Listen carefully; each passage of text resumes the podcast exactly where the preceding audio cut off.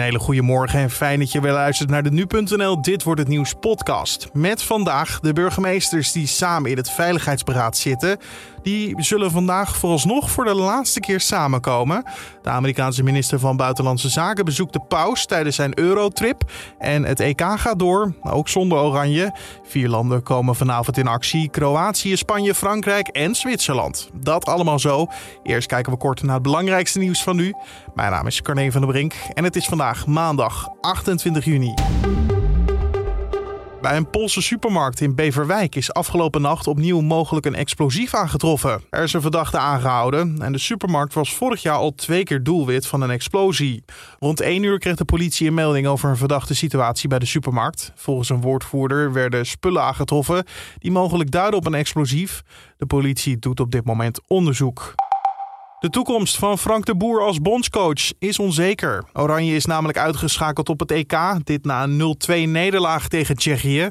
De boer wil eerst de uitschakeling laten bezinken voordat hij praat over zijn toekomst. We zitten hier met een ongelofelijke kaart. En om direct eerste gevoel te laten spreken, dat moet je gewoon niet doen. Dus uh, ik ga gewoon rustig uh, deze hele bittere pil uh, doorslikken en dan zien we het daarna wel. De boer staat nog tot en met het WK eind 2022 in Qatar onder contract bij de KNVB. De tijd begint alleen wel te dringen mocht er een nieuwe bondscoach komen.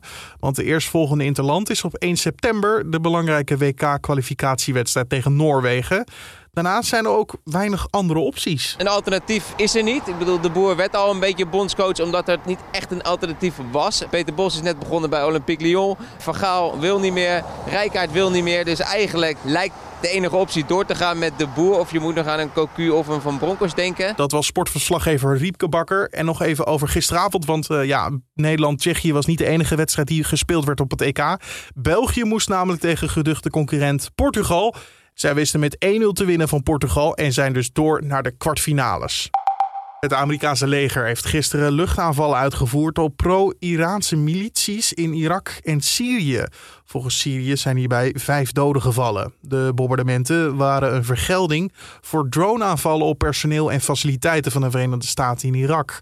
Sinds begin dit jaar zijn er al tientallen aanvallen in Irak gemeld op Amerikaanse doelen. Het gaat vooral om bomaanslagen op konvooien en het gebruik van drones wordt gezien als een nieuwe tactiek.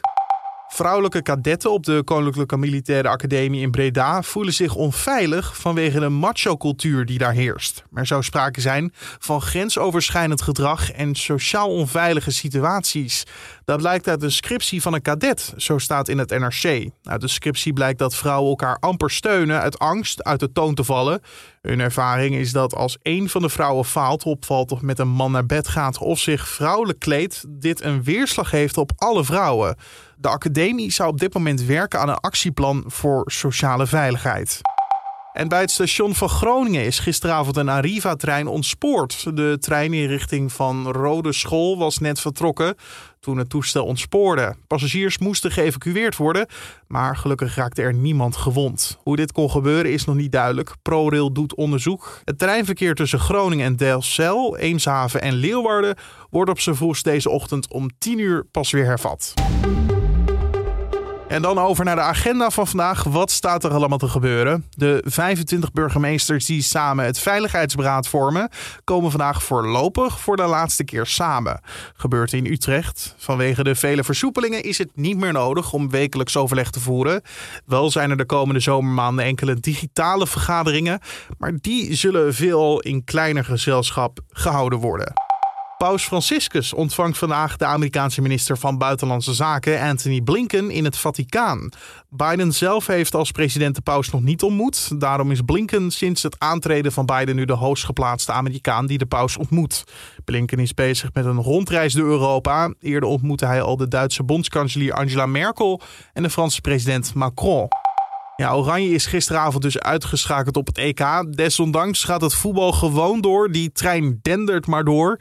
Vanavond weer twee wedstrijden. In Denemarken treffen Kroatië en Spanje elkaar. Beide landen eindigden als tweede in hun pool. De wedstrijd start om 6 uur. En de winnaar van deze twee speelt de volgende pot tegen de winnaar van die andere wedstrijd vanavond. Dan hebben we het over Frankrijk tegen Zwitserland. Die start om 9 uur en wordt gespeeld in de Roemeense hoofdstad Boekarest. En dan over naar het weer van vandaag. Wat gaat het worden? We gaan het horen van Diana Woei van Weerplaza. De temperatuur stijgt vandaag snel. Met maxima van 25 tot 28 graden is het land inwaarts zomers warm. In het westen is het minder warm, maar doordat er weinig wind staat en de luchtvochtigheid erg hoog is, voelt het overal in ons land drukkend en benauwd aan. Het weerbeeld is onbestendig. Eerst is het op veel plaatsen droog met een mix van zon en wolken. In de zuidelijke provincies kan vanochtend al een enkele bui voorkomen.